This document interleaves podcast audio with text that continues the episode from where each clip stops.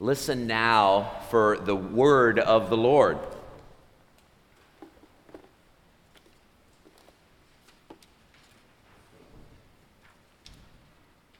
I will bless the Lord at all times. His praise shall continually be in my mouth. My soul makes its boast in the Lord. Let the humble hear and be glad. Oh, magnify the Lord with me, and let us exalt his name together. I sought the Lord, and he answered me and delivered me from all my fears. Look to him and be radiant, so your faces shall never be ashamed. This poor soul cried and was heard by the Lord and was saved from every trouble. The angel of the Lord encamps around those who fear him and delivers them. Oh, taste and see that the Lord is good. Happy are those who take refuge in him. O fear the Lord, you, his holy ones, for those who fear him have no want. The young lions suffer want and hunger, but those who seek the Lord lack no good thing. Come, O children, listen to me. I will teach you the fear of the Lord. Which of you desires life and covets many days to enjoy good? Keep your tongue from evil and your lips from speaking deceit. Depart from evil and do good. Seek peace and pursue it. The eyes of the Lord are on the righteous, and his ears are open to their cry. The face of the Lord is against evildoers, to cut off the remembrance of them from the earth. When the righteous cry for help, the Lord hears and rescues them from all their troubles. The Lord is near to the brokenhearted and saves the crushed in spirit. Many are the afflictions of the righteous, but the Lord rescues them from them all. He keeps all their bones. Not one of them will be broken. Evil brings death to the wicked, and those who hate the righteous will be condemned. The Lord redeems the life of his servants. None of those who take refuge in him will be condemned. This is the word of the Lord. Thanks be to God. Please pray with me. Spirit of the living God, speak to us. Spirit of the living God, speak through us. Spirit of the living God, speak in spite of us. And may the words of my mouth and the meditations of all of our hearts be acceptable in thy sight, O Lord, our rock and our Redeemer, in whose name we pray. Amen. I was reflecting on mantras, you know, or sayings that come to mind at different moments in life. Maybe they're sayings, wise ones, in fact, like the early bird gets its worm, or the many different manifestations of neither a borrower nor a lender be, to thine own self be true. All of these might be really good advice, really good sayings. I remember my wife telling me, I wish you had met my grandma, whom we called Mimi, because whenever she took care of her grandchildren, they would end up writing all over the walls and spilling all their drinks and not finishing their food and breaking some vase of some kind. And at the end of the day, when mom would come home to pick them up, she'd be, oh my gosh, what did you guys do to Mimi's house? And Mimi would say, oh, they're just tired. They're just tired. Of course, mom would say, no, they're just bad. That's what's going on. But not Mimi. Mimi saw something else. No, they're just tired. When life is at its hardest, our faith journey at its driest, our circumstances at their most challenging, say when we've made a mess of the walls and spilled the drinks and broken one thing or another, relationships or otherwise, where does our mind go? Which mantras do we believe? Today, the psalmist is trying to give us a mantra we can depend on, a group, several mantras, but more than a mantra, something so deeply true that we would be drawn to its beauty and goodness and moved to action. The psalmist is inviting us to seek God, and to seek, according to the psalmist, is to praise, to take refuge, and to serve. That is what is in our morning's text. So first, what is it to seek at all? It comes from intentionality. We seek because we choose to seek this and not something else. But choice has a tricky history in our Reformed tradition, with debates about free will and how much of it we actually have, but I can't really get into that here. But someone I found helpful is Dallas Willard, an American philosopher, but also a committed Christian and practical theologian who passed away in twenty thirteen. And he wrote extensively about what he believed to be a widespread problem in the church, that is passivity, that we weren't giving effort in our faith. He writes, "The path of spiritual growth in the riches of Christ is not a passive one. Grace is not opposed to effort. It is opposed to earning. Effort is action. Earning is attitude. You have never seen people more active than those who have been set on fire by the grace of God." You see, our Reformed tradition gave us this great gift that we are not saved by our works, works righteousness. We aren't good because of the good things we do. We are made good by the one who is good and has saved us. But this has often led us to passivity, Dallas Willard writes. But our faith requires effort. The effort put in to choose, the effort in intentionality and spending time. Spending time in prayer, in solitude, in nature, spending time in scripture and in Bible study and in dialoguing with our small group, spending time in worship. This is effort. And grace is not opposed to effort. It is opposed to an attitude of entitlement, of earning, of we deserve something because of what we've done. Rather, effort is a response to what has already been done for us, that is, the sacrifice of God in Christ Jesus at the cross. Seeking takes effort. Early Christians understood this with some of the earliest documented pilgrimages in the fourth century. They occurred first to the Holy Land and then all over to the place of martyrs.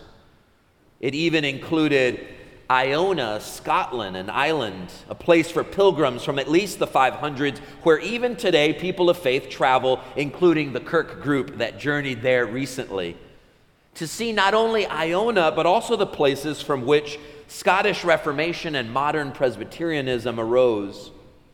One theologian described the importance of pilgrimage as a spiritual practice. To go on pilgrimage is not simply to visit a place, to admire its treasures of nature, art, or history. To go on pilgrimage really means to step out of ourselves in order to encounter God where He has revealed Himself, where His grace has shone with particular splendor and produced rich fruits of conversion and holiness among those who believe. Above all, Christians go on pilgrimage to the Holy Land, the places associated with the Lord's Passion, death, and resurrection. But another theologian will go on to say that this isn't just those physical moments when we go on a journey, but rather that our spiritual life is perpetual pilgrimage. At least it is according to the Apostle Peter, and as we find also in the book of Hebrews, we are pilgrims after all.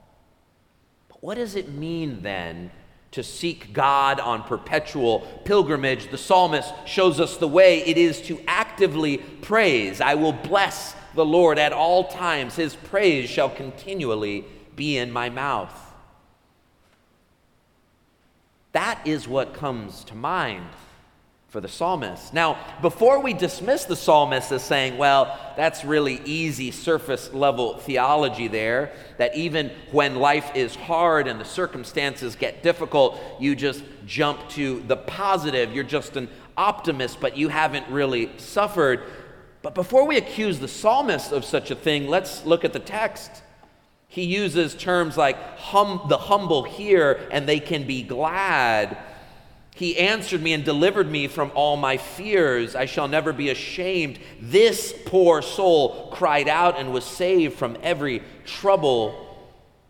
I took refuge in the Lord. The face of the Lord is against evildoers. The Lord is near to the brokenhearted and saves the crushed in spirit.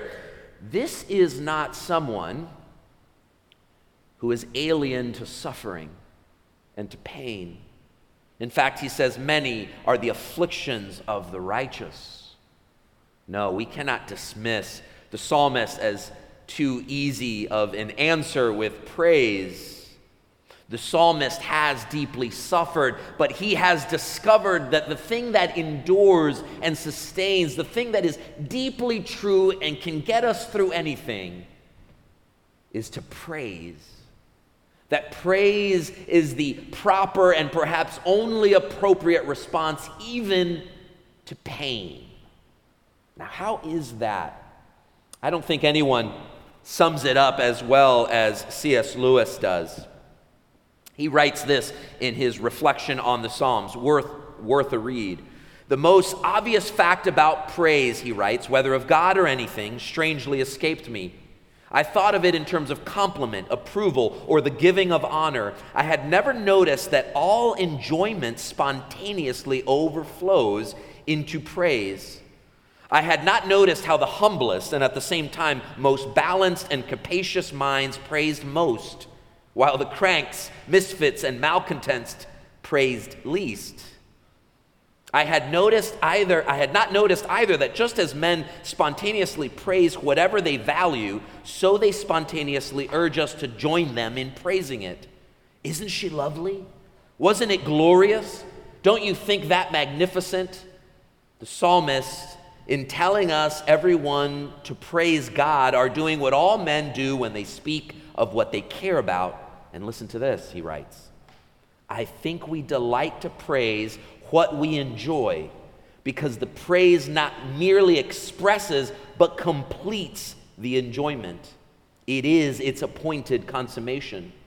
It is not out of compliment that lovers keep on telling one another how beautiful they are. The delight is incomplete until it is expressed. Think about that for a moment. Think about the work of art. Think about the, the up north travels here in summertime. Think about those moments that you have not only deeply enjoyed, but suddenly you were drawn to exclaim something about it and to want to share it with someone else.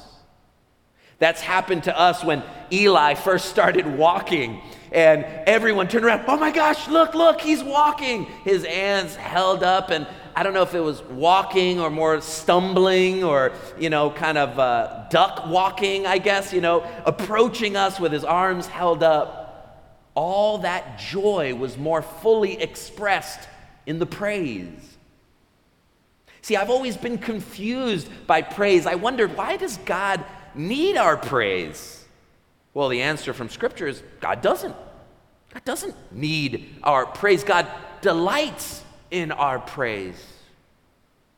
But our but praising God is not so much about God as it is something for us. In praising God, we enjoy God's world more. That's what C S Lewis is saying. In praising God, we enjoy one another more. We look for the good. Maybe like Mimi, we look at people who are not acting as their best self and we say, they're just tired. And maybe they just need a little grace. C S Lewis believes someone who is quick to praise, someone who lives out of praise with that grateful heart, is responding appropriately to grace and fills the world with that gratitude. I don't know about you, but that's tough for me. You need only read the newspaper. You need only live in the world a little while, and there is much to criticize. There is much to complain about. There is much to judge and condemn. We do it all the time. We do it with the food we're served at a restaurant. We do it with the traffic patterns of the driver in front of us. We do it in our own family and to our own friends. We think about all the ways they could just be better and better, and so we criticize and we complain. The world is always disappointing us. Even the sun is shining wrong. But to praise God, to live out of praise, the psalmist is reminding us to, to take that as our mantra, even when life is hard and our faith is at its driest and the circumstances at their most challenging,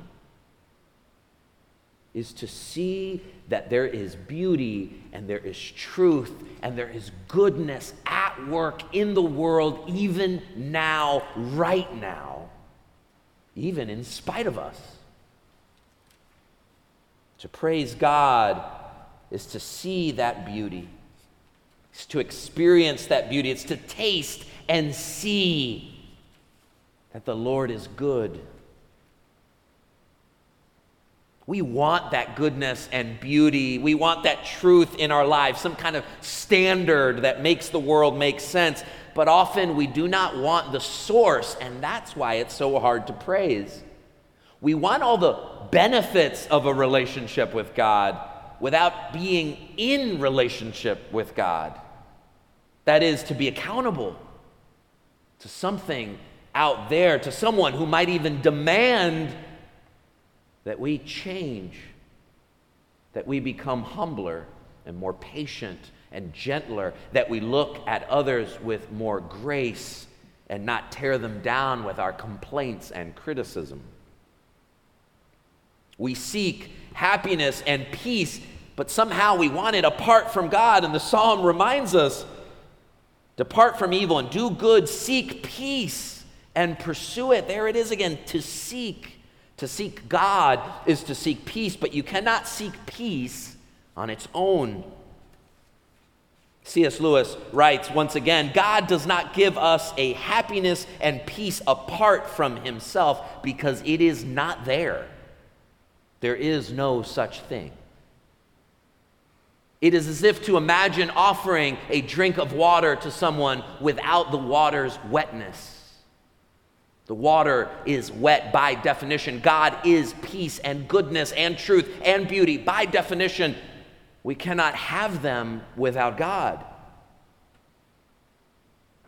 To praise is to also praise at all times. In the toughest of times and in the driest of times. Our faith can feel dry at times, can it? And that makes it hard to praise. It started off with lots of excitement when we sought out all the things related to our faith. We joined a small group. We took the Bible study. Maybe we even went on pilgrimage. We learned the hymns and prayers. We faithfully attended worship. We set our devotional time early in the morning or right before bed. And ever since, we've drifted. We feel disconnected from God and therefore not aligned with our sense of purpose. Maybe it happened because we became disappointed by leaders in the church, or because we're not as excited by the music as we once were, or faith practices have gone by the wayside like many of the diets we've also tried. Or as the great famous saying goes, the strongest argument against Christianity is Christians. You had a bad experience with a fellow congregant. You met them at a volunteer opportunity or just before or after worship. Or you work with them, or you're on a committee with them, or you travel with them, and then you're let down. Organized religion, you say, it's just too serious. It gets in the way of all that spiritual fun. And you walk away for a time. And some of your criticisms are likely accurate and valid. The church is, in fact, full of people who get it wrong. Often, it's full of hypocrites, you say. We can always use another one, we would respond. That is, we don't all exactly live as we'd like. We're not all fully consistent with our values. We err, we stumble, we lose our way. But come join the hypocrites who've been forgiven, living into the truth of God, because that's the other part about praise. You see, to do so continually means we also don't do it alone. Faith is not a solo act. Friends, faith is not an individual sport. It's not a private practice. It, of course, includes time for private prayer and time for private Bible study and devotion in nature, alone with God, and I hope you take it. But it must also include the company of the sinners turned saints that God has redeemed. When you are experiencing a dry spell, it is important to see, to still see the goodness of God in our lives and in the world, in others.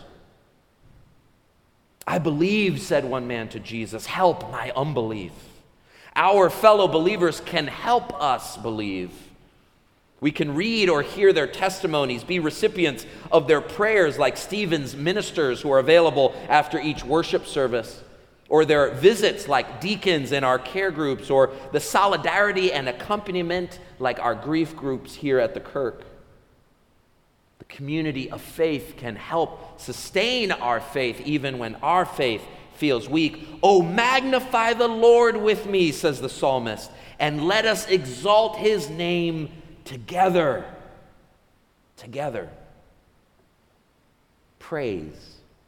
To seek God is to praise God, to praise God at all times, to praise God not just alone, but in company.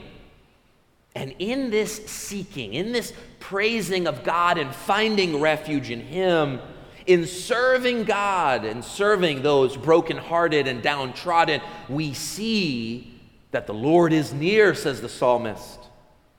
Just when we thought we've been seeking God, we discover that God has been seeking us, has sought us in Christ Jesus. God has drawn near and draws near again, even now, to the brokenhearted and to the crushed.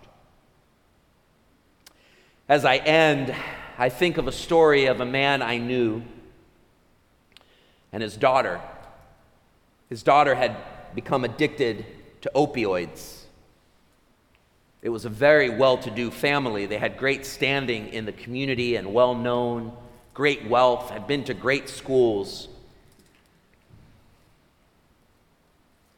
She remembers struggling with her addiction, and finally, one day, her father convincing her to get in the car and go to that rehabilitation center.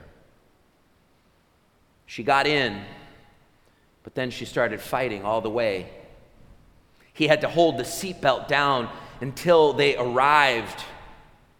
When they arrived, she tried to run out of the car and into oncoming traffic. He did what only he could have thought of in the moment. He jumped out and grabbed her. He tackled her to the ground.